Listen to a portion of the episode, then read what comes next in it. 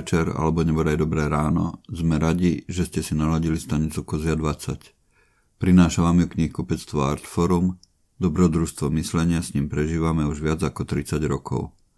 Moje meno je Juraj Kováčik a dnes tu máme pre vás záznam z besedy rozprávania malých vydavateľov o tom, ako prežili koronu a čo plánujú na nasledujúce mesiace.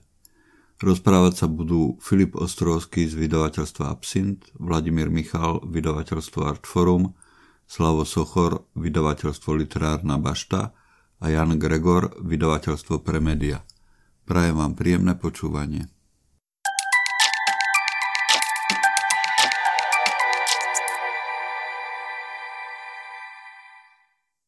Dobrý večer, vážení a milí sledovači.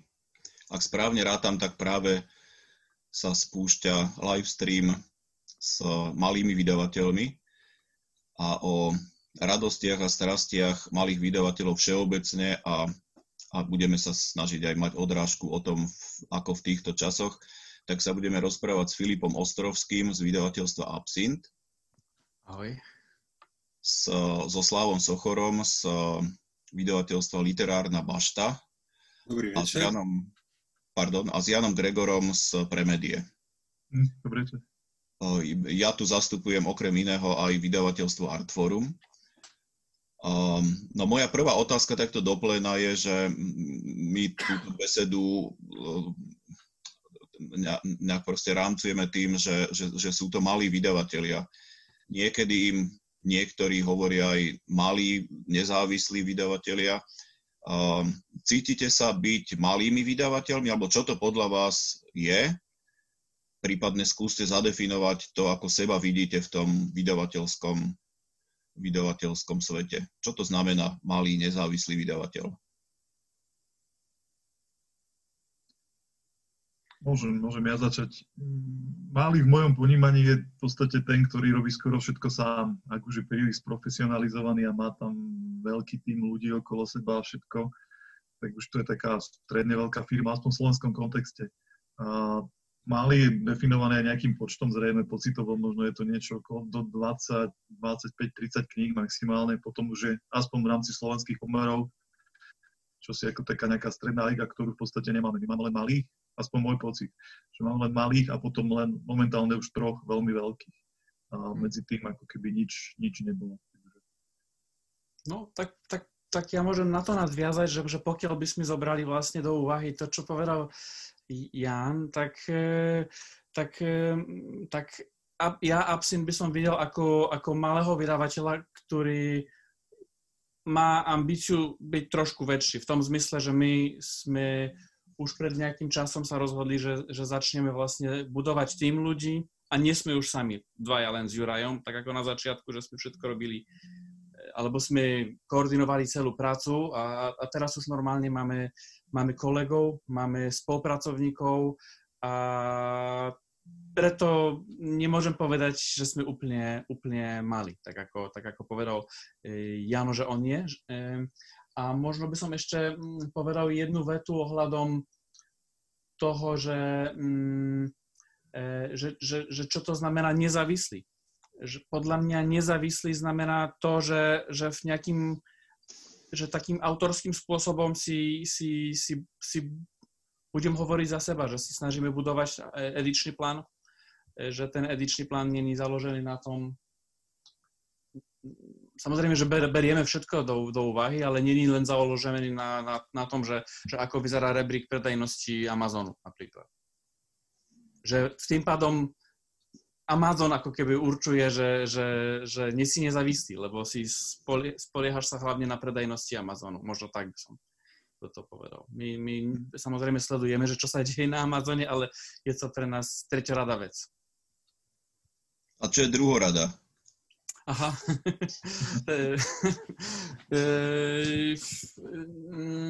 Tak možno druhorada toto je.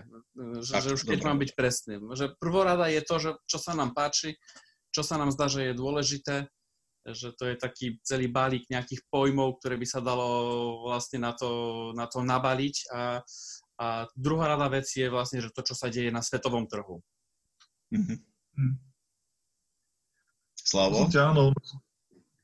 No ja si dovolím akoby podpísať to, čo povedali Jano s Filipom. So všetkým súhlasím, aj keď teda v porovnaní s nimi, ale takisto s Artforum ja si prídem teda ešte menší než tí malí vydavatelia, pretože tá naša vydavateľská produkcia Literárnej bašty je naozaj do 10 kníh ročne a vyzerá to tak, že nemáme nejaké veľké ambície toto číslo v budúcnosti prevyšovať, aj keď samozrejme uvidíme, že čo nám prinesú ďalšie roky. Máme už v tom repertoári pár autorov, ďalší samozrejme pribudnú aj v tomto roku a budeme sa snažiť nejakým spôsobom kontinuálne nadväzovať na to, čo už je zabehnuté a vytvoriť si nejaké také naše stabilné publikum. My sme vydavateľstvo, ktoré funguje v zásade, respektíve vzniklo pred 2 rokmi, takže z hľadiska toho rozbehu sme podľa mňa v takej fáze, kde sme už našli to svoje pole pôsobnosti a teraz sa budeme snažiť udržať tú kontinuitu. Jano, ty si chcel ešte niečo poznamenať? To už som aj medzi tým.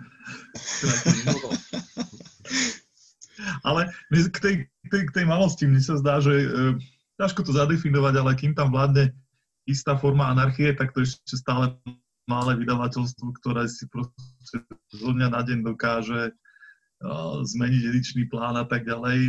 Mne osobne toto najviac sedí, tiež som sa párkrát pohrával s tou myšlienkou, ako Filip hovoril, že urobiť z toho takú nejakú strednú firmu. Mali sme na to ľudí, aj nejaké prostriedky a tak, ale príliš ma to až tak nelákalo s týmto smerom, takže v takom anarchistickom móde sa mne osobne pracuje najlepšie. Takže to je jeden z takých. Hej, mne sa zdá, že to, čo ste sa snažili esenciálne povedať, a pre mňa to za seba teraz hovorím, je to, že taká tá radosť z toho, že robím to vydavateľstvo a veľká miera samostatnosti a nezávislosti na napríklad rebríčkoch Amazonu, tak je taký ten hlavný motor, to je to, čo prevláda. Že také tie nutné ekonomické záležitosti, ktoré nás teda tiež musia sprevádzať, ale sú až na nejakom druhom mieste. Že to prvé je to, že chcem túto knihu vydať preto, lebo si myslím, že je dobrá a nie preto, že na nej zarobím strašne veľa peňazí. To je až na druhom mieste. Snažíme sa to robiť takto. Teraz hovorím za seba, že čo. Ale, a to je moja ďalšia otázka, že nám, Artforu, to prináša také trošku problémy, hlavne teda finančného charakteru, tento postoj vydavateľský. Máte s tým tiež nejaké problémy? Alebo možno aj nie len finančné, ale aj nejaké hodnotové? Byť malým vydavateľstvom, nezávislým? Hodnotové asi nie. Že to asi, neviem, asi nikto nemá hodnotový problém s týmto.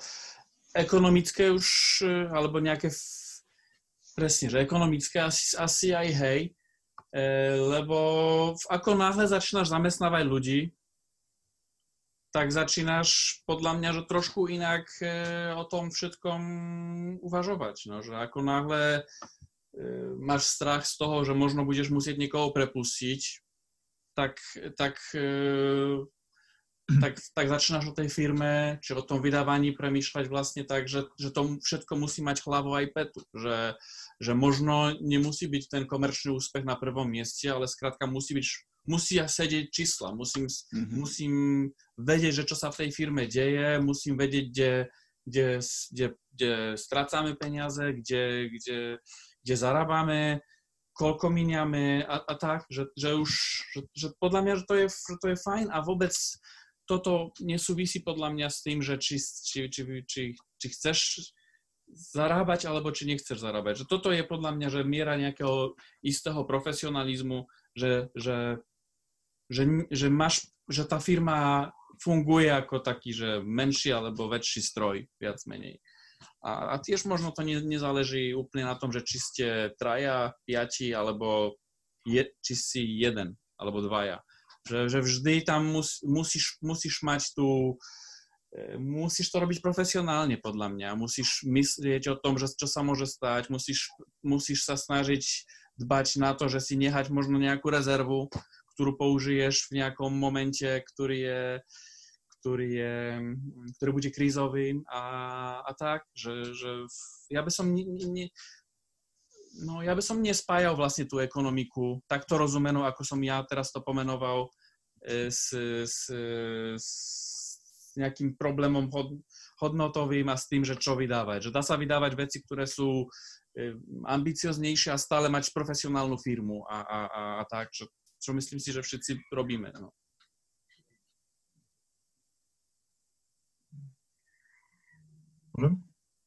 Áno. Moja skúsenosť s týmto je taká paradoxná, že pred pár rokmi sme robili možno aj trochu komerčnejšie veci, ale výsledok bol skoro taký istý aj v ekonomickom zmysle, ako keď sme ich nerobili. V podstate akurát ma občas nebavilo tie knižky robiť. Teraz myslím, že sme ich výrazne zoškrtali, čo bude možno tohto roku vidieť viac, že sme skoro vycúvali z detektívok a z takýchto vecí, že tam nebol náš prínos nejaký obrovský, nechali sme si len jedného autora, ale ja si myslím, že keď to vydavateľstvo ide nejakou svojou cestou, ako aj Artforum, Absint, takisto Literárna bašta, že to v podstate človek sa na to pozrie a vie, čo od toho očakávať, tak sa dá bez nejakých veľkých problémov prežiť aj s vecami, ktoré vydávame, pretože sa nám buď páči autor, buď sa nám páči téma. Naozaj, my už tiež tie veci nehľadáme, že na americkom Amazone prvých 20, to už na to striehnu tie iné vydavateľstvá, kopírujú to a chudáci sú vo vleku toho, že jeden čas robia omalovánky, potom robia nejakú inú hlúposť, ktorá príde. Takže to my si môžeme robiť veci, ktoré nás oveľa viacej bavia. To je výhoda tých malých. Tí veľkí musia robiť kompromisy, takže pre nás je podľa mňa tam, kde sme, je to lepšie, lebo máme nejakú predstavu o svete a o tých veciach, čo chceme robiť. A jak vravím, výslovene ísť po nejakých komerčných veciach je nevyhnutné na prežitie na slovenskom trhu vôbec. Skôr oveľa väčšie ozvláštenie sú tieto vydavateľstvá, ktoré to robia inak a nekopírujú tie rebríčky veľké. Ja, keď môžem nadviazať na jednu vetu? Áno. Že si povedal vlastne,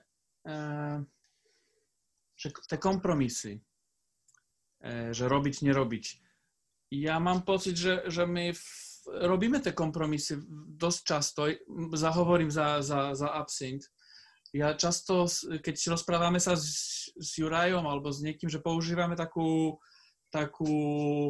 metaforu, že vlastne do určitej miery ideš po takej hráne, a že vyberáš vlastne tituly, tie knihy nie sú rovnaké, že A, B, C, že každá je v podstate iná, veľmi individuálna a niekedy vlastne z tej hrany spadneš smerom, že k tomu viac takému komerčnému, alebo neviem, trochu sa ti noha vlastne, že si niekde tam a niekedy urobíš niečo, čo je trochu viac ambiciozné a spadaš trošku na druhú stranu a stále sa snažíš udržať vlastne na tej tvojej ceste, ale že ja mám pocit, že my stále spadáme. Buď na jednu, buď na druhú stranu a že nedá sa ísť rovno.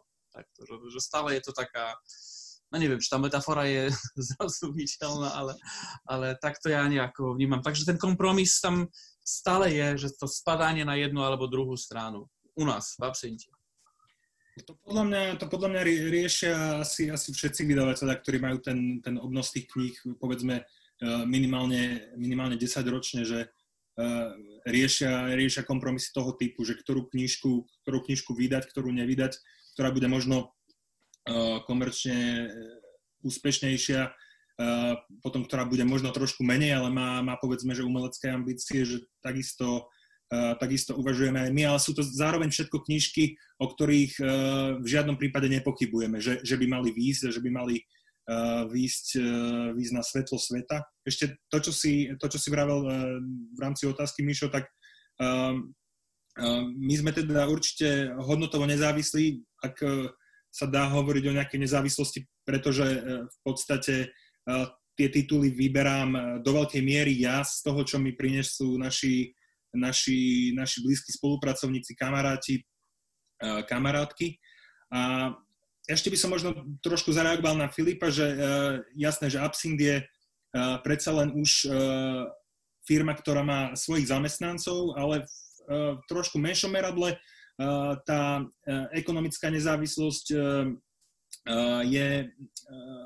je sporná už aj u tých malých vydateľov, pretože aj my sa snažíme u tých teda menších, ktorí majú čisto externých, nazvime to, spolupracovníkov, pretože aj my sa snažíme ich zaplatiť patrične a musí tá knižka na tú ich prácu zarobiť, respektíve tie peniaze musíme zohnať z iných zdrojov. Takže toľko ešte asi k tej ekonomickej stránke. Určite, to ja nehovorím, že nie, ale ja sa stretávam s tým, že zamestnávam ako ja prvýkrát v živote a myslím si, že to by som, naozaj beriem to veľmi do úvahy.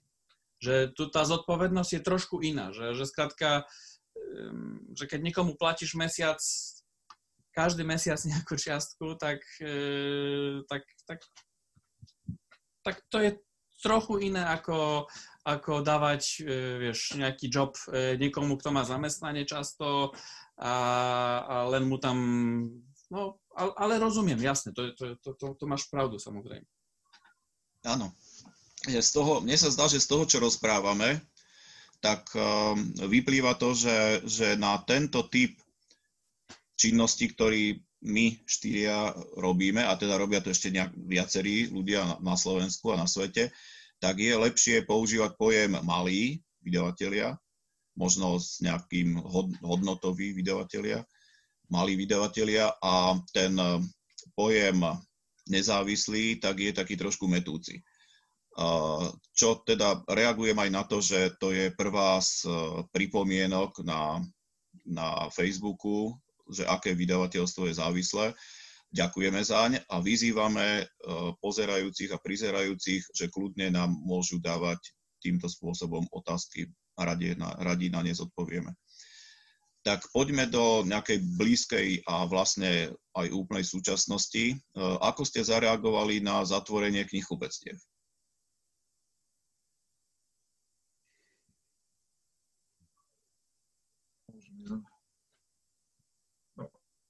Ono sa dosť vravelo o kríze toho knižného trhu a tak ďalej, ale samozrejme tú krízu prešli v prvom rade knihkupci, vydavatelia, ako keby až v druhom slede, lebo tie naše tržby aj jedno s druhým padalo tak nejak postupne, kdežto knihkupci boli na nule okamžite v podstate a možno na tých pár výnimek, ktoré mali silnejšie e-shopy.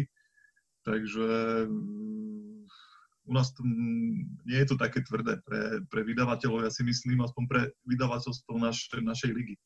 Lebo pokiaľ viem, som sa bavil aj s Absintom, že vlastne aj my, aj oni práve v tom čase, poviem to inak, keby sme si mohli vybrať štvrť roka, mesiace presne konkrétne, kedy sa všetko skolabuje, padne na hubu, tak by sme si vybrali práve marec, apríl, máj, to sú v podstate v priemere práve tie najslabšie mesiace v roku, takže celý knižný svet mal v tomto zmysle šťastie. Keby to bolo nejaké október, november, december, máme obrovské problémy všetci, predpokladám. A teraz sa to ako keby dalo prežiť. Hovorím, a malé vydavateľstvá majú aj nejaké iné zdroje, granty a tak ďalej. Problém je, ako to bude asi ty lepšie vedieť povedať, problém bol v podstate sú knihkupectvá, tie nájmy a všetky tieto veci, čo sú už oveľa väčšie peniaze a keď tam ten cash flow nie je, tak je to okamžite zo dňa na deň obrovský problém. Plus zamestnanci a všetky veci. V podstate zatiaľ ja mám pocit, že my sme výrazne padli iba v apríli, v máji už sa pootvárali aspoň tie menšie knihkupectvá a tak ďalej, že už sa to pomaly vracia do nejakého, určite to bude trvať dlhšie, to bola tá predpoveď, ktorá sa podľa mňa naplní, ale z pohľadu vydavateľa nebolo to až také tragické, ako by mohlo byť. Z pohľadu knihkupca to môže byť úplne iné. Ale sme na jednej lodi, ten knižný trh vlastne začína autormi, redaktormi a tak ďalej a končí sa vlastne zákazníkmi, ktorí si chodia kupovať do knihkupectiev knihy a vlastne to, že sa jeden z tých článkov toho reťazu sa preruší, tak to ovplyvní všetkých, niektorých možno, že okamžite, niektorých s nejakým oneskorením. No, nechcem udrvať. Čo vy ďalší? Ako ste zareagovali? Ja som... My sme vlastne postupne, že s každým dňom vlastne prichádzali tie informácie a boli také, že stále, že sa niečo deje. A veľa vecí som si, musím povedať, že aj neuvedomoval vlastne, že do akej miery vlastne ten reťazec je za sebou poprepájaný a že aké to je dôležité. To znamená, ak to uvedomoval som si to, ale nedochádzalo mi to až tak na prvú, že mal som z toho nejaký stres. Myslím, že prvýkrát, čo som pocitil vlastne, že to môže byť naozaj zle, bolo to, že keď vlastne sa objavil ten prípad z Čiech vlastne, že kde bola informácia, že vlastne nebudú platiť vydavateľom, distribútori a tak. A potom som si, že už po čase vlastne, keď to hodnotím, tak zdá sa mi, že to Slovensko, myslím si, že to zvláda celkom fajn, že je spojené aj s tým, že naozaj je menšie a že sú, že ja to vždy obdivujem, akože zo susednej krajiny, že naozaj ľudia sú so sebou v kontakte, že dokážu si vymeniť nejaké informácie, že uvedomujú si vlastne tie jednotlivé články toho reťazca, to, že sú na seba nejakým spôsobom naviazaní. A toto ma nejak vždy teší vlastne, že v tých momentách krízy podľa mňa, že naozaj sú tu zdravé vzťahy. V rámci samozrejme možností, ale sú zdravé. Že keď sú vzťahy úplne že hore alebo nezdravé, tak presne začína sa pozeranie iba na seba a začína sa neplatenie takto a nepochopenie a zase nejaké takéto divné listy, ako sa písali v Českej republike. Takže toto bol ten moment, keď sa objavil ten list, už teraz si nepamätám, že kto to, že to asi... nepamätám. Myslím, že Euromedia to bolo. Euromedia, presne tak. Že toto bol moment, že som trošku začal, že sme začali intenzívnejšie premýšľať, že ako sa na to pripraviť, čo všetko potrebujeme urobiť, že musíme porozprávať s našimi zamestnancami, so spolupracovníkmi, obmedziť sa a tak. Takže ja som to takto nejako vnímal. To čo hovoríš, Filip, podľa mňa asi úzko súvisí s tým, že ten slovenský trh je ešte menší ako ten český, o poznanie, aj tá produkcia je menšia a ten princíp tej solidarity funguje u nás lepšie ako tam. Ja sa priznám, že som tie prvé dni a týždne viac prežíval ako knihkupec, keďže v Banskej Bystrici mám takisto knihkupectvo Artforum a aj gro svojho času som vlastne venoval aktivitám priamo v knihkupectve, pretože sme sa snažili podobne ako ostatné Artfora prejsť na iný typ komunikácie s našimi zákazníkmi. Snažili sme sa im prihovárať... Gerilový systém predaja. Presne tak. Snažili sme sa im prihovárať priamo z knihkupectva k ním domov a sprostredkovať im tie knižky od nás nejakým novým spôsobom. Čo sa nám podľa mňa do určitej miery podarilo a bolo spomenuté, áno, že tá jar je pre celý knižný trh podľa mňa takým pomerne slabším obdobím, ale tí ľudia nás, dá sa povedať, podržali, aj keď straty samozrejme tam sú. No ale čo sa týka keby toho môjho vydavateľského pohľadu, tak nemôžem povedať, že by to bolo nejaké dramatické. Možno len v tom smere, že sme boli nútení presunúť niekoľko titulov do druhej časti roka. Tým pádom všetky knižky, ktoré sme mali v pláne počas tých jarných mesiacov, marec, apríl, máj, tak sa akoby viac rozvrstvili do jesenných mesiacov a mňa najmä mrzí, že okrem toho, že nevyšli tie knižky, tak nevyšli mnohé podujatia, ktoré sme mali v súvislosti s týmito knižnými premiérami v pláne a nemohli sme sa stretnúť napríklad na Braku, kde sme plánovali nejaké uvedenia kníh. Ono sa to samozrejme odohrá na jeseň, ale tá korona nám to trošku skomplikovala. Nie všetko asi vyjde úplne podľa tých našich pôvodných predstav. No ja by som tiež rád vyzdvihol z nášho pohľadu tú neuveriteľnú mieru solidarity a spolupatričnosti všetkých tých článkov toho knižného reťazca. Až my tiež teda máme samozrejme knihkupectvo a pri tom, ako sa otváralo knihkupectvo, tak tie prvé dni tam bolo až dojímavé scény toho, že ako sa na obidvoch stranách, ako sa tí zákazníci vlastne vrátili do knihkupectva, ako my knihkupci sme boli strašne nadšení z toho, že môžeme sa naživo s nimi rozprávať a doporučovať im, na aké knihe rozprávať sa o tom, čo sme čítali a čo doporučujeme. Napriek tomu by som sa ešte vrátil k tomu českému trhu, teda k tomu, aké vyjadrenia tam zazneli. Tam teda hovoria o tom, že ako sa aj otvorili knihkupectvá, takže že sú tržby o tretinu nižšie a že to bude znamenať, že ten český trh sa prepadne o niekoľko miliárd korún českých ročne. Dokonca Milan Gelnár, vydavateľstvo Argo, hovorí o tom, že oni trošku skresali edičný plán, budú knihy drahšie a budú v polovičnom náklade. Čo si o tom myslíte vy v slovenských reáliách teda? No, robiť tu polovičné náklady by nemalo už žiaden zmysel, lebo s mnohými tými knihami, čo my robíme, sme na hrane, robíme tých pokusných 1000 kusov a dúfame, že niekedy sa budú dotlačať. A už 500 kusový náklad, to by už naozaj nemalo zmysel. Ale ako už bolo povedané, Slovensko neskončilo v takej zlej situácii, slovenský knižný trh ako v českej. My to tu máme, neviem, je to tu nejak lepšie, že sú tu tie dve väčšie siete plus tí malí, ktorí sú tiež svojím spôsobom zosieťovaní a neboli tu nejaké podrazy, ja som aspoň nevidel. V Čechách to sa hneď rútilo, proste zo dňa na deň, oni rovno povedali, že nejdú platiť a tak ďalej tu na...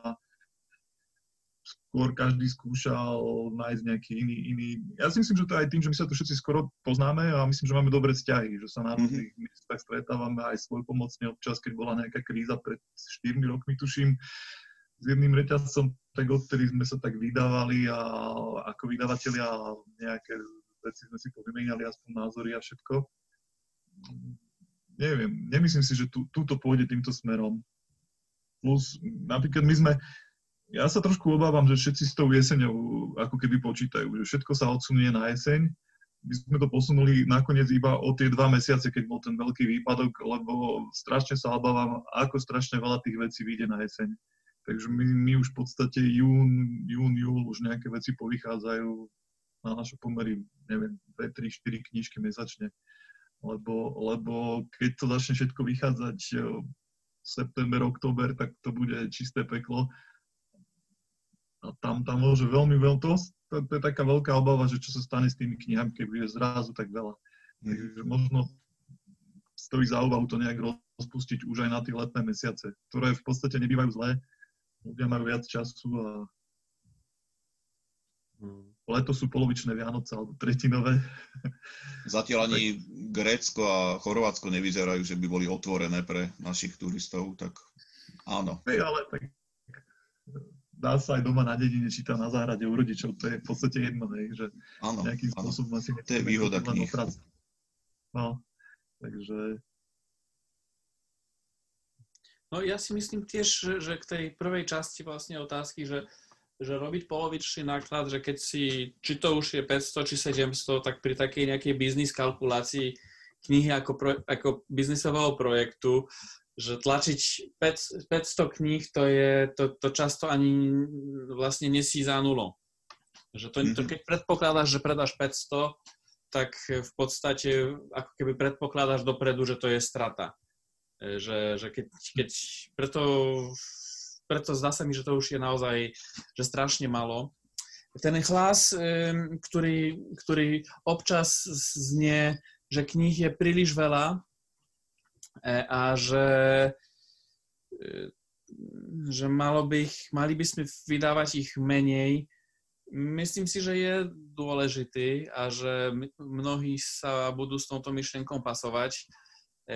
Možno naozaj tých kníh sa vydávalo príliš veľa a že stačí menej.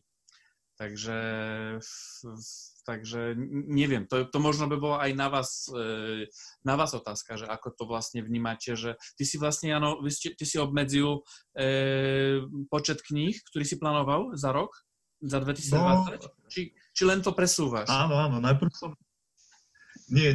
sme obmedzili, presunuli, ale to mi vôbec nepomohlo, lebo medzi tým, jak boli tie 2 mesiace, že bolo veľa času, som vymyslel ďalšie, 3 som posunul na budúci rok a 4 nové som vymyslel, z toho 2 sú už tlačí, takže mi to vôbec nepomohlo, no. Tak bol to pokus, veľmi márny, ale neviem, je to celé tak naplánované, je to zeditované a to, ja si myslím, že to sa týka nás všetkých 4, tých našich edičných plánov, že to nie sú knihy, ktoré sú odkázané na jednu krátku sezónu, že to sú knihy nejaké, ktoré vyskočí nejaká svetová beletria hore-dole, taká populárna nejaká, že 3 mesiace žije a už si potom nikto nespomenie, že tieto knihy sa predávajú dlhodobo, takže nie sme až taký strašne odkázaní, to vydávam len na tú jeseň, len pred tými Vianocami. To sú knihy, ktoré si budú žiť ešte 3-4 roky, možno niektoré aj dlhšie. Nám sa podarilo našťastie dosť veľa takých trvaliek, ktoré z času na čas dotlačame raz za 3-4 roky, dajme tomu. A, takže by som sa toho až tak strašne nebal. V našom prípade všetkých 4, čo poznáme edičné plány. Že... Hej. Mňa tiež skôr sa, ak nejaké obavy, tak mám obavy z tej nadprodukcie, že sa vlastne tie presunuté knihy z jari a leta nahrnú do tej jesene a nebude to ten trh schopný absorbovať. Tak ak mám hovoriť za nás, tak ja keď som hovoril o tých presunoch, tak samozrejme, že sa teraz v tej jeseni nestretnú všetky naplánované knižky, ktoré mali pôvodne výsť v jeseni. A nebolo ich zase až tak veľa, ale niektoré z nich sme presunuli na budúci rok, pretože myslím si, že majú čas a vôbec by nemalo zmysel ich na silu tlačiť pred Vianocami. A tá jeseň bude podľa mňa, aspoň teda z našej strany, čo sa týka počtu titulov, tak zastúpená, tak myslím, že v takom príjemnom počte. Napokon my sa ako vydavateľstvo správame v rámci našich personálnych možností, pretože do istej miery sa nemôžeme nejako veľmi prekonať vzhľadom na to, že pracujeme v takom veľmi komornom kolektíve. Takže ten počet kníh v tej jeseni určite oproti našim pôvodným plánom nejako zásadne nestúpol. My sme presunuli iba 1 knihu, aj to skôr z technických dôvodov, lebo na jeseň, ktorá mala výjsť pôvodne v júni. Tak uvidíme, že ako to zvládneme. A čo sa týka tej ceny knižky, lebo to tuším bola tiež súčasť otázky, tak myslím si, že to je budúcnosť, že knižky musia byť trošku drahšie. A vďaka tomu vlastne vydavatelia podľa mňa budú schopní sa možno, že budú mať väčšiu takú finančnú stabilitu a nebudú sa musieť podľa mňa obávať presne takýchto nejakých krízových momentov, no. Že mali by podľa mňa mať vždy nejakú zálohu, že niečo, čo im vlastne, čo ich udrží nad vodou v takých slabších momentoch, že možno to je spôsob, ako to získať vlastne tou vyššou cenou knižky. No, urobme trošku úkrok od tej pandémie. Ale iba trošku, že teda teraz v týchto mesiacoch tohoto roka, čo je vaša najlepšie predajná kniha a čo je nejaká kniha, ktorá je, na ktorej si zakladáte a môžete prípadne aj povedať, že či vám to trošku zhatilo alebo nezhatilo vaše očakávania toho, ako tá kniha sa uvedie na tom trhu.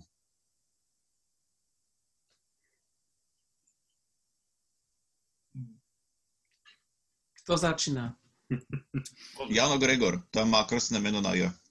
Dobre. No, neviem, však my sme v podstate teraz za posledné mesiace vydali len dokopy 3 knihy, myslím. Z toho Jedna, tá vyšla v tom nešťastnom období, to bol Frankenstein v Bagdade. To ešte uvidíme, to bude taká trvalka podľa mňa možno. To je veľmi taká žánrová špecifická vec, kde to chvíľu trvá, než ľudia vôbec objavia, že existuje a tak ďalej. A to, čo nás v podstate jediný autor detektívny, ktorého sme si nechali, to je Horst, tak jeho nová kniha, tak tu sme schválne vydali teraz, tento týždeň vlastne, či minulý, lebo to je to, čo nás akože udrží nad vodou, to je v pohode, ale veci, na ktoré sa teším, tak teraz na konci júna vyjdú druhý ako keby výber poviedok teda Čanga. Pred 2 rokmi vyšli príbehy vášho života a teraz vyjde tá jeho druhá, aj jediná druhá, ako keby zobraté poviedky s názvom Výdych, tak tie už máme, už sa práve zalamujú, tak na to sa ja veľmi, veľmi teším. To je špekulatívna sci-fi a presne to je tá kniha, pri ktorej úplne jedno, kedy vyjde, lebo ona má jasne zadefinované publikum a oni to nepotrebujú mať v novembri pod stromček, takže to je fajn také knihy vydávať, že nie sú na tom to závislé na týchto ročných cykloch. A teraz sa objavilo, čo mňa potešilo a čo nám napríklad pomôže, že Timothy Snyder bude mať novú knihu, už máme neoficiálny prvý rukopis, ešte sa nedá prekladať, ale v angličtine vyjde v septembri a slovenčine zrejme tiež, takže, lebo nie je to veľká kniha, je to také niečo trošku väčšie, to bude ako o Tyranny, možno len okolo 100 strán. A venuje sa tam naša nemoc, predbežne by si to mohlo volať slovenčina, je to, mal nejaké zdravotné problémy a potom to pospájal tým svojím štýlom s históriou, s americkou spoločnosťou, so zdravotníctvom, s koronou a tak ďalej. Takže na túto Snyderovú knižku ja sa teším a on sa v podstate tak uchytil. To bola tá otázka asi pred pol hodiny, že ako kalkulujeme s nejakými autormi a čo vydávame a tak, ale mne veľa ľudí povedali, ak vydávame Snydera, že no, to bolo na istotu a neviem čo, ale práve si pamätám, keď sme robili jeho prvú knihu, tak my sa strašne báli, to malo 700 strán, bolo tam mapy a tak ďalej a ten úvod, nástup tej knihy nebol nejaký úžasný a prezentovali sme ju na jednom podujatí plnom bratislavských intelektuálov a tam si v stánku Artfora tú knihu kúpil jeden jediný človek, potom čo tu bol aj naživo Snyder a tak ďalej, a to bola mladá dievčina z Ukrajiny. Takže teraz mi po rokoch všetci hovoria, že to máte super, že máte Snydera v edičnom pláne, no ale to vôbec nebola taká istota. Dnes už áno, hej, ale to sa zmenilo, takže to je takých pár vecí, aspoň na najbližších pár mesiacov, nehovorím o jeseni. To je takto leto a začiatok jesene. Dobre, tak ja pokračujem, alebo preberám tú, ako sa povie, preberá čo, štafet, ako sa povie? No, tak toto preberám. A my sme tiež vydali málo kníh. Jednu knižku sme vydali tiež v tom najnešťastnejšom období, to bola knižka Medlen Watkerti listy, Slobodný pan prezident listy Jozefovi Tisovi. A tiež mali sme s tou knihou veľké plány, čo sa týka, autorka je Američanka, ale býva v Bratislave, tak rozpráva po slovensku, tak že urobiť tour de Slovensko z Medlen a nepodarilo sa to. A tá kniha tiež mám pocit, že trošku už potom bola prehlušená inými knižkami, ktoré prichádzali, že v tom kľúčovom období nemala priestor. Ale hneď v apríli sme vydali knižku Narodený v modur stredu Daniela Tameta. Je to staršia knižka, kde autor v podstate rozpráva svoj vlastný príbeh chlapca s poruchou autistického spektra, okrem iného. A tá knižka, že prekvapivo veľmi dobre funguje. Ja som sa bál vlastne tej knižky, lebo ja som ju veľmi silno presadzoval do edičného plánu. Ja mám v tej knižke aj svoj vlastný, že taký vzťah veľmi silný. A, a som strašne chcel, že nech sa tej knižke darí a darí sa jej. Ľudia chcú čítať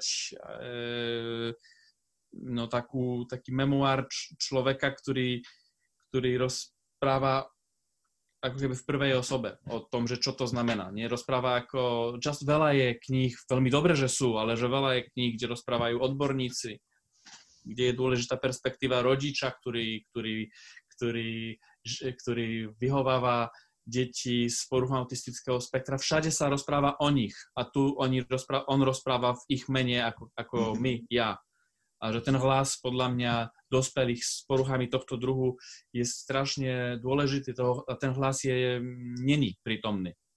Alebo stále malo je prítomný a teším sa, že sa objavujú. Vydali sme knižku Kapuścinskému, najbližšie vydáme knihu, to je náš kľúčový autor, obľúbený. Teraz vydáme staršiu knižku Johnovi Steinbeckovi, Potulky s Charleyom.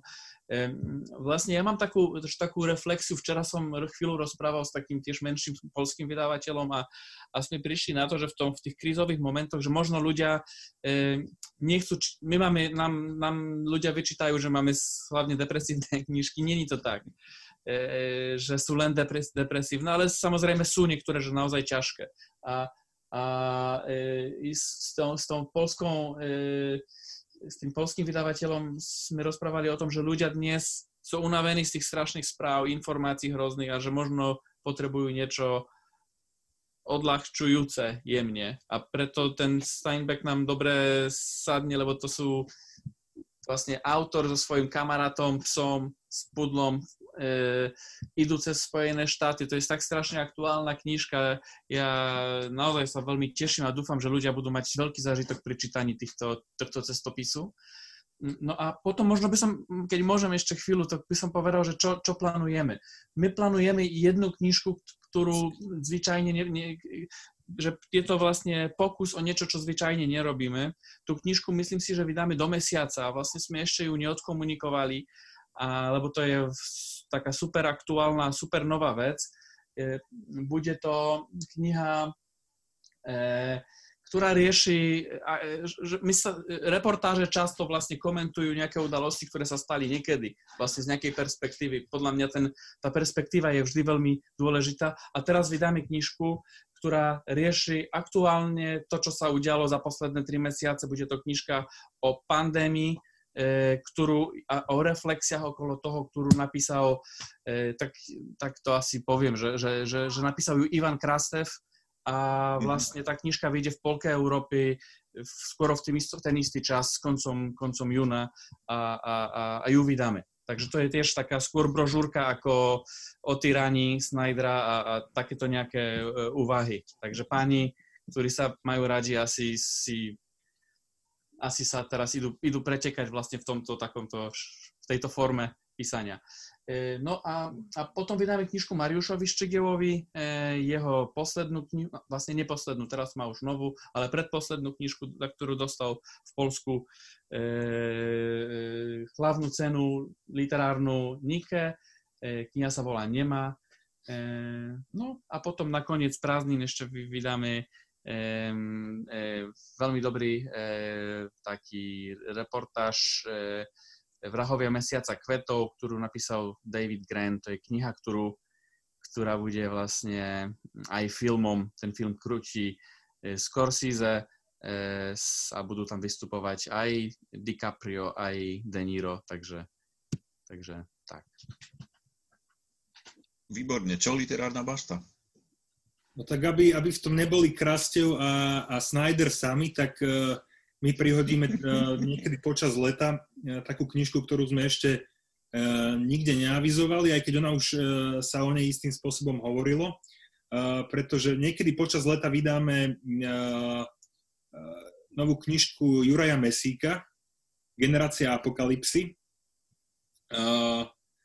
kde on ako keby zhrania všetky svoje cenné vedomosti o scenároch možných globálnych katastrof.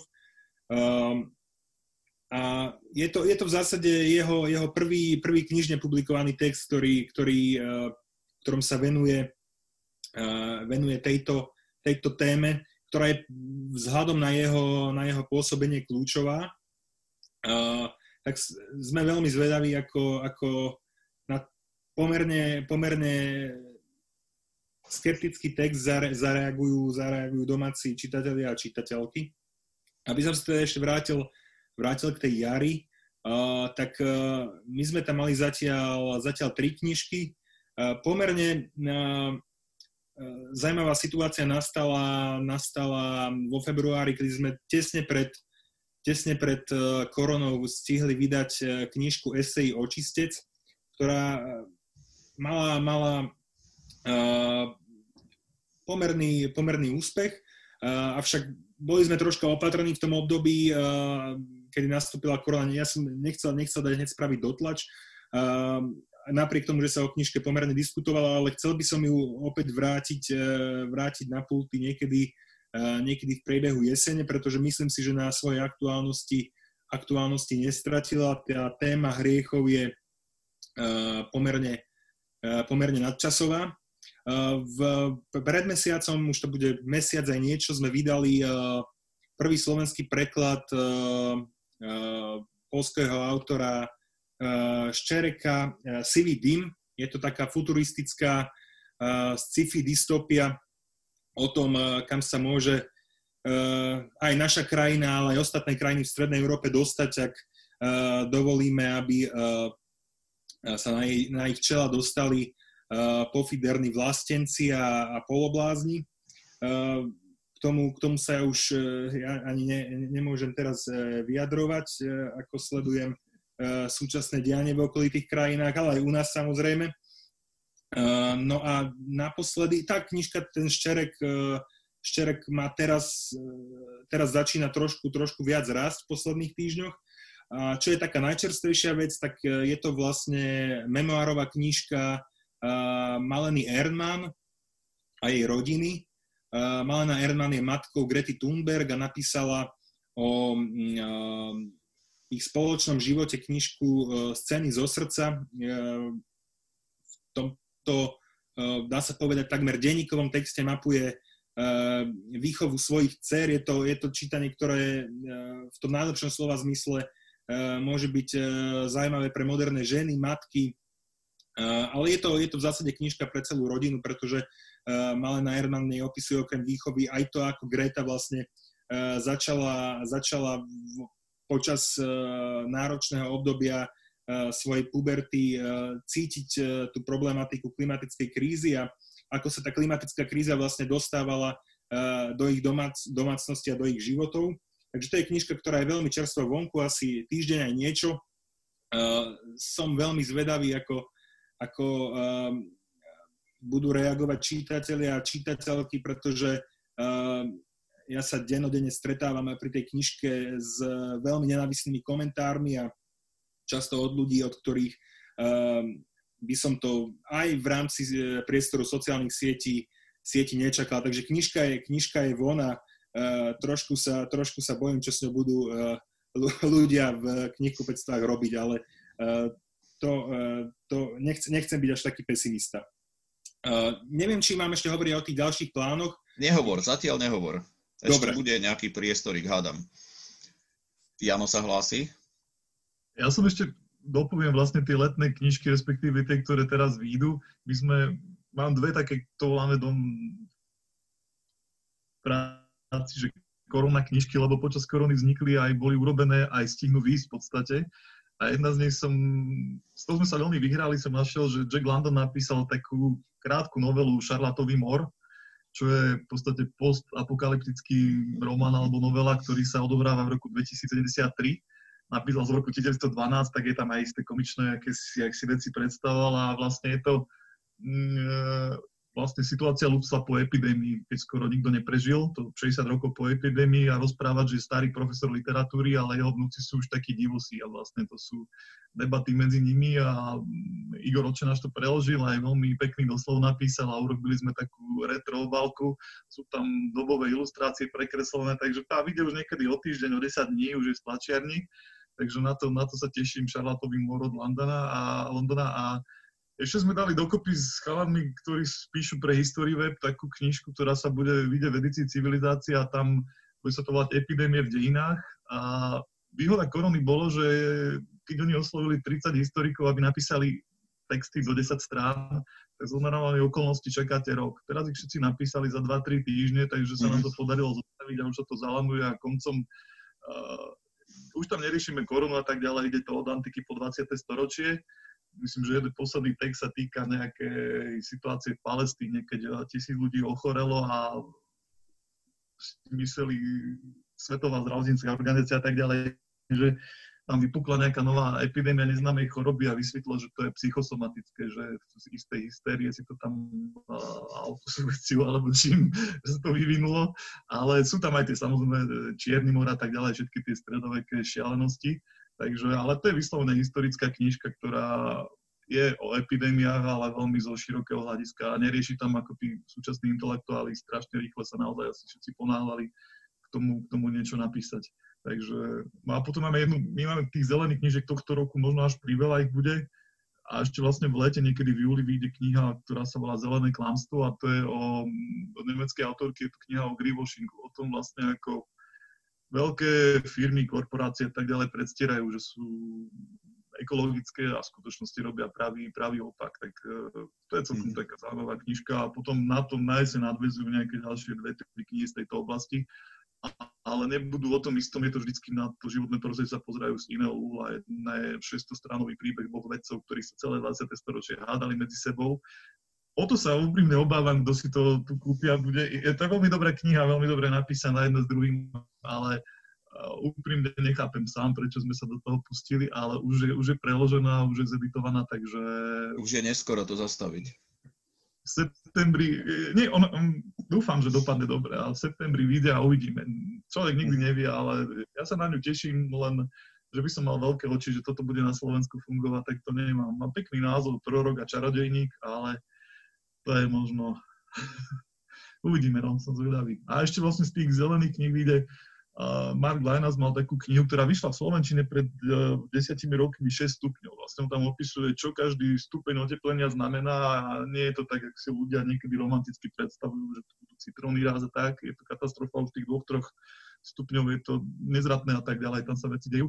A ja som s ním bol v kontakte, tú prvú knihu, tých 6 stupňov vydal jeden prekladateľ svojpomocne. A dohodol som sa teraz s ním, že Lynasovú druhú knihu vydáme spolu, že on to preloží, ja to vydám, že to bude mať asi väčší zmysel. A tá sa volá Posledné varovanie. Vlastne je to tá istá kniha z tých 10 rokov. Nechal tú štruktúru 1, 2, 3, 4, 5, 6, tie stupne, koľko sa bude oteplovať. Ale napísal úplne novú, lebo jak sa to snažil aktualizovať, zistil, že všetky katastrofické scenáre sa polovica už naplnila v priebehu dekády, že to není také, že v roku 2050 a tak ďalej. Takže on zistil, že by musel tak veľa vecí aktualizovať, že nakoniec napísal úplne novú knihu. A tá už bude pomaly doprekladaná a tiež niekedy na jeseň vyjde. Takže to je vlastne, my robíme toto a Literárna Bašta robí tú Gretu Thunberg a Juraja Mesíka, takže tých titulov takýchto bude... Je to dostatočne zelené. Áno. Ja si myslím, že tak už je najvyšší čas, aby to ľudí zaujímalo, takže či bude, tak to nevieme. Áno. Vlastne, no my sme v Artfore mali... My sme v Artfore mali veľmi zaujímavú skúsenosť s knihou Jona Kalmana Stefansona Príbeh o Aste, ktorá je v našich očakávaniach teda pre nás najpredávanejšia kniha tohto roku. A tá kniha, pre tú knihu sme mali ísť do Českých Budejovíc 13. marca 2020. To bol deň, kedy ešte niečo bolo otvorené, ale už väčšina bola zavretá a od soboty bolo všetko zavreté vrátane hraníc s Českou republikou. Tak proste pre nás to znamenalo, že urobiť pre tú knihu naozaj netradičné veci od toho, že ako ho dostať proste z inej krajiny sem cez zavreté hranice, až cez to, ako ho dostať k ľuďom, keď sú zavreté knihkupectvá a tak ďalej. Ale zdá sa, že hlavne myslím si, že tým, že je to dobrá kniha a že pri nás ostali naši verní čitatelia, tak vlastne je to celkom sa tej knihe aj z toho obchodného hľadiska darí. No teraz by som ešte, že všetci sme už pohovorili viac menej trošku, aspoň niektorí viac, niektorí menej o knihách, ktoré sme vydali alebo plánujeme vydať v najbližšom čase. A skúsme teraz, že tá korona znamenala viac času aj pre nás samých, že napríklad ja som mal viac času sa venovať, ja neviem, záhradke, ale aj čítaniu kníh, tak ak ste mali nejaký zážitok z nejakej knihy, ktorá nie je z vášho vydavateľstva, tak skúste odporučiť ľuďom jednu, dve knihy, ktoré vás zaujali počas posledných pár týždňov. No, ja som chcel trošku ten mýtus toho, že počas korony sa veľa číta, trošku dať dole, aspoň z mojej perspektívy, lebo to nebolo tak. Ja možno som v tej životnej fáze, či v inom životnom okamihu, ale že pre mňa uzavretie všetkých inštitúcií, to, že máme dieťa, že nemôže ísť do škôlky, to, že vlastne nebol som vlastne v práci, ktorá je na Slovensku už skoro, no od asi konca februára, že všetko riešime vlastne cez maily a cez takéto stretnutia, že pre mňa to nebol čas na čítanie. Samozrejme, prečítal som niečo, ale že to nebolo tak, že hovorí, že môžeme čítať veľa. Ale no ja neviem, myslím si, že mal by som najkrátšie rozprávať, lebo ja čítam hlavne veci, ktoré sú spojené s prácou, že ktoré plánujeme vydať, alebo čiže väčšinou sú to texty, ktoré nie sú po slovensky. A keď čítam pre seba, pre radosť, tak čítam po polsky. Momentálne čítam veľmi dobrú knižku skvelého polského autora, ktorý sa volá Andrzej Muszyński, a je to kniha, ktorá je, v niečom mi pripomína, bože, teraz slovenský titul je Bohyne z Žižkovej, Bohyne... Žitkovské bohyne. Áno, presne tak. Taká nejaká mágia vlastne je v tej knižke, ktorú čítam tiež, ale ako keby hlavnou nosnou témou je bezplodnosť. A problém toho, že vlastne čo to všetko robí s rodinami, ktoré strašne chcú deti. Takže dosť by som povedal taká, že mám zimomrávky, keď to čítam v noci, a že naozaj tie emócie sú strašne silné. Super knižka, takže Andrzeja Muszyńskiego pozná Monika Kompaniková, myslím si, že sa aj dokonca kamaráťa, kedysi boli, myslím si, že na nejakom štipendiu alebo niekde, a takto myslím si, že aj vznikol náš kontakt s Monikou, keď sme prichádzali na Slovensko, že sme asi prvá téma, ktorú sme riešili, že poznáme Andrzeja Muszyńskiego, takže teraz ho aj čítam, novú jeho knižku. Vaše čitateľské zážitky, ak nejaké sú, boli? No, ja som pri situácii ako Filip, že kto ostane cez korunu uzavretý s malým dieťaťom jedno s druhým, tak veľa času na čítania nie je. Asi som to viacej videl na Netflixe, ako prečítal, musím sa priznať, že sme večerná zábava bola takáto, ale stihol som aspoň jednu malú knihu od Ferrante, ktorú vydáva Áňa Ostrihoňová, takú tú najmenšiu, čo sú jej eseje, ktoré písala do Guardianu. Náhodné úvahy, čo sa tuším volá. A to bola veľmi milá knižočka takých jednostranových textíkov, úvah o rôznych veciach, o ženskom priateľstve a neviem čom. Tak to bolo také pekne urobená, pekne napísaná knižka, kde keď niekto špekuluje, či je Ferrante muž, tak toto nech si prečíta, pochopí, že nie je muž určite.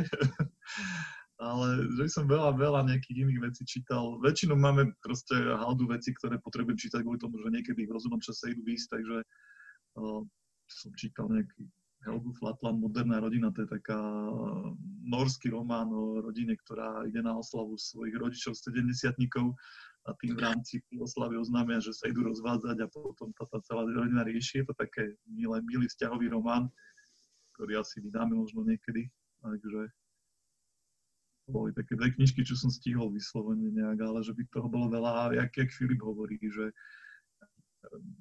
to bol trošku mýtus, to bol možno ľudí, ktorí sú single, žijú doma, boli zavretí, tak tí mohli kamaráda. Alebo tí, čo sa stihli rozísť cez koronu, tých, čo ja takto sledujem, veľa čítali a tešili sa z toho, že im tam nikto nezavadzal doma.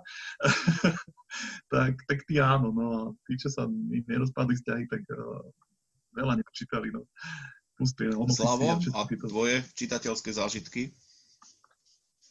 No ja sa musím pridať, že počas tých uplynulých 2 či 3 mesiacov tých kníh nebolo nejako zásadne veľa, pretože síce nemám ešte dieťa, ale písal som svoju diplomovku, ktorú som dneska odovzdal, takže som si trošku vydýchol a je to do istej miery tiež také moje textové dieťa, s ktorým som strávil posledné 2 roky.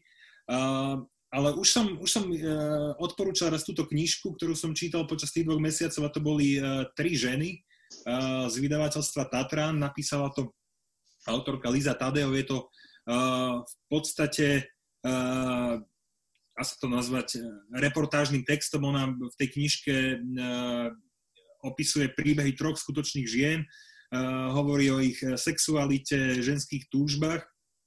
A bola to taká veľmi príjemná, otvorená sonda do ženského cítenia. Ja by som na to tak nadviazal, že teraz sa akurát chystám čítať knižku, teda to bude také posledné a zároveň prvé čítanie knižky, ktorá pôjde u nás do tlače. Volá sa Prečo majú ženy v socializme lepší sex?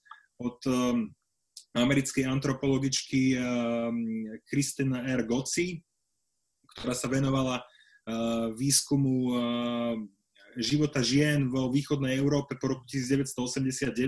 Skúmala, prečo sú ženy v mnohých aspektoch znevýhodňované oproti mužom, a porovnáva to so skúsenosťou žien spred pádu železnej opony.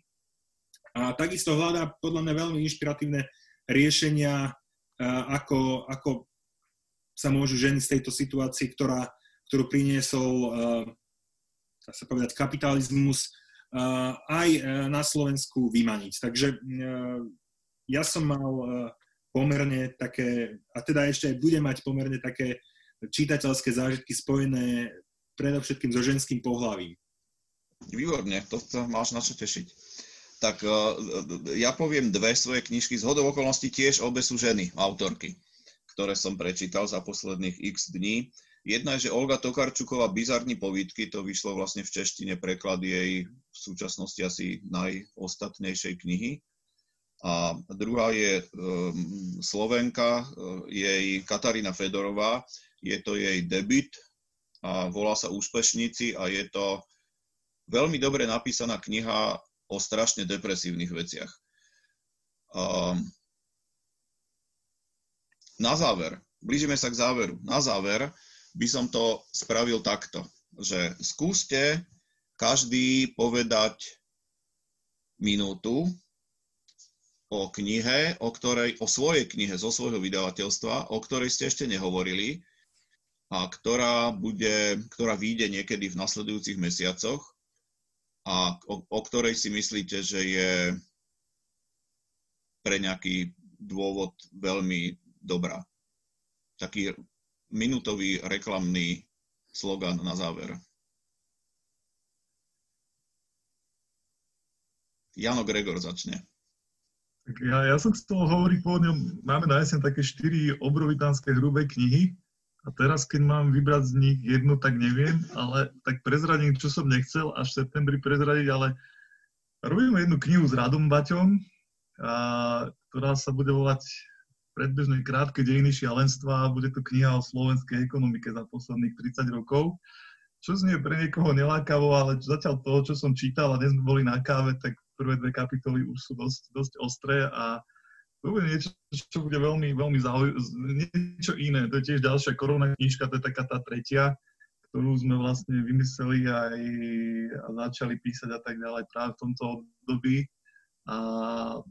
Rado má takú tú povesť toho takého zlého muža a vďaka tomu to bude dostatočne živé, analytické a tak ďalej. Takže na toto sa svojím spôsobom teším, že to bude aj niečo iné, lebo my robíme veľa pre prekladov a ako som rád, že tie knihy vychádzajú a tak ďalej, ale predsa len to, že prečítam v nejakých iných krajinách a tak ďalej, je super, že to vyjde tu, ale toto je niečo, čo sme vymysleli spolu a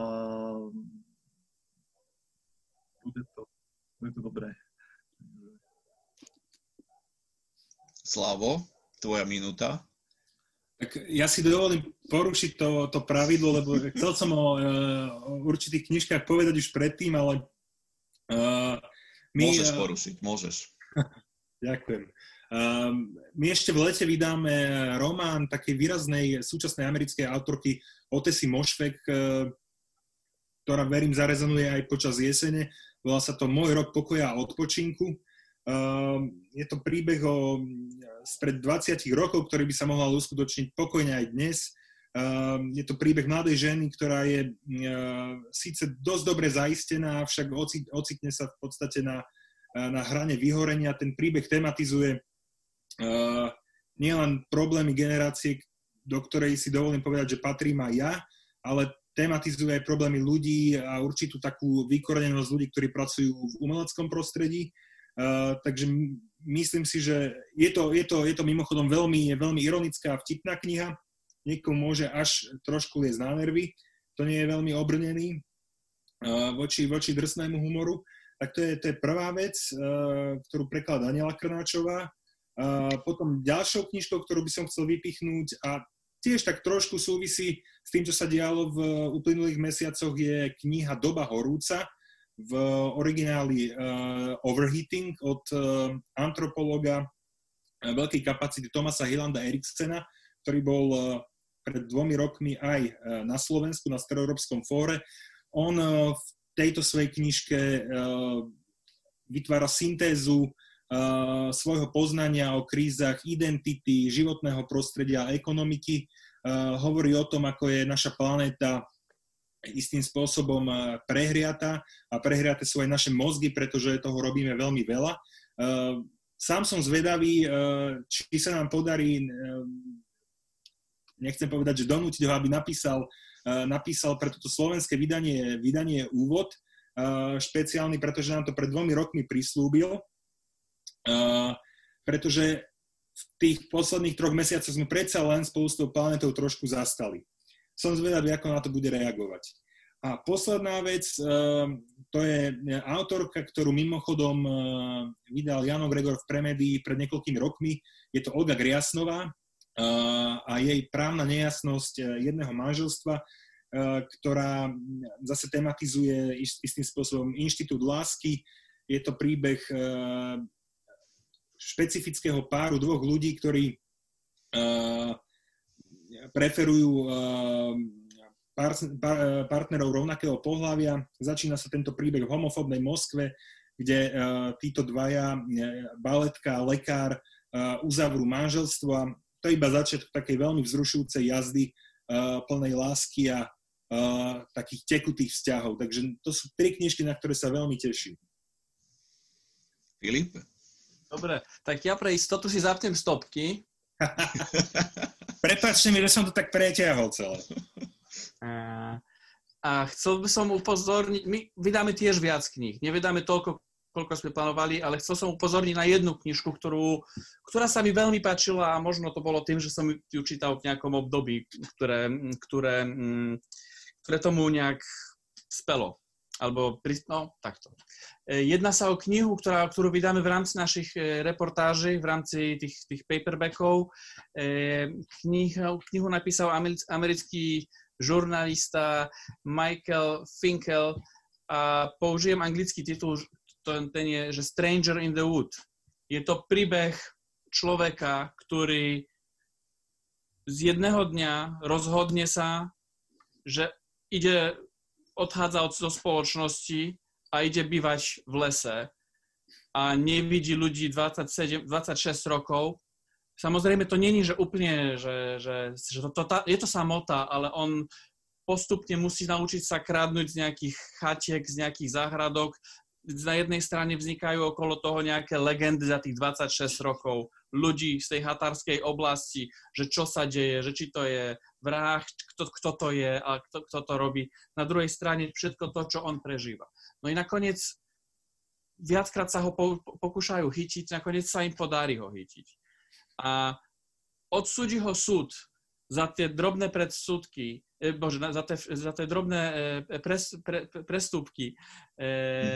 či odsúdia ho na, už teraz nepamätám, na 100 rokov alebo na viac.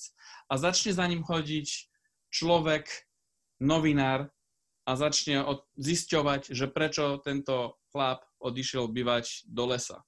A je to veľmi zaujímavé, lebo on to všetko má naozaj veľmi dobre premyslené. A to bolo vlastne skrátka úplne suverénne a rieši sa to, či on mal právo to urobiť, alebo či nemal právo to urobiť, že či to je bláznivosť odísť takto do lesa, alebo že či to nie je bláznivosť. Mm-hmm. Takže na túto knihu som chcel upozorniť, v októbri ju vydám, ja tak rozprávam vyše 2 minúty, takže sorry.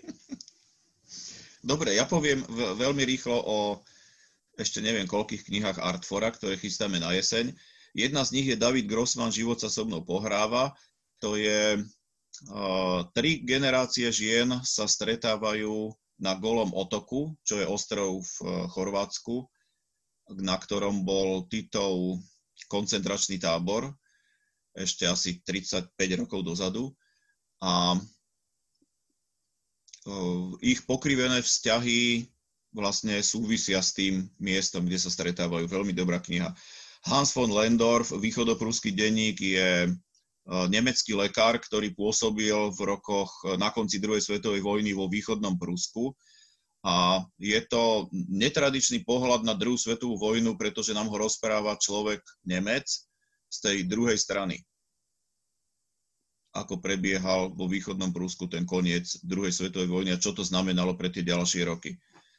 A ešte spomnem jednu knihu, čo je rozhovor Jana Strassera s Jozefom Haštom, Slovo blázon nepoužívam. Klasická Strasserová kniha od narodenia až po súčasnosť, rozhovor s našim popredným psychologom. No teraz ešte by som chcel ukončiť hlavne s ohľadom na poslucháčov, prípadne čitateľov. My budeme dávať v nasledujúcich týždňoch, mesiacoch oveľa väčší priestor, ako sa nám podarilo v rámci tejto relácie vydavateľom a nie len tým, ktorí sú tu teraz, s dôrazom na tých malých vydavateľov. Na našom internetovom portáli Medzi knihami s tým, aby nám prezradili viac a podrobnejšie o svojich edičných plánoch. Budeme sa snažiť o nich a o ich videní sveta, prežívaní a strastiach a slastiach ich vydavateľského života písať aj v našich novinách, čo čítať. A takto vlastne sa môžete dozvedieť viac podrobností z ich vydavateľskej praxe. Týmto by som rád ukončil dnešné stretnutie a ďakujem zaň a za chvíle veľmi príjemné strávené spolu s vami, milí sledovatelia, Filipovi Ostrovskému z vydavateľstva Absint. Ďakujem. Aj ja len jeden komentár, lebo tu je narážka, že ale komentár od pána Vladimíra, pokračujte v tej depresii. Určite. Depresia a smutok je súčasť našich životov a určite budeme aj také knižky mať, takže pokojne. Ďakujem pekne, bolo to strašne milé. Ďakujem aj Janovi Gregorovi z vydavateľstva Premedia. Ďakujem, pekný večer. A lúčime sa aj s vďakou so Slavom Sochorom z Literárnej Bašty z Banskej Bystrice za vydavateľstvo, knihkupectvo a internetový obchod Artforum. Vám prajeme aj dnešný deň, aj v nasledujúce dni všetko dobré a ideálne s príjemnou knihou. Lúči sa s vami Vladimír Michal. Dovidenia. Majte sa pekne. Dovidenia. Ahoj.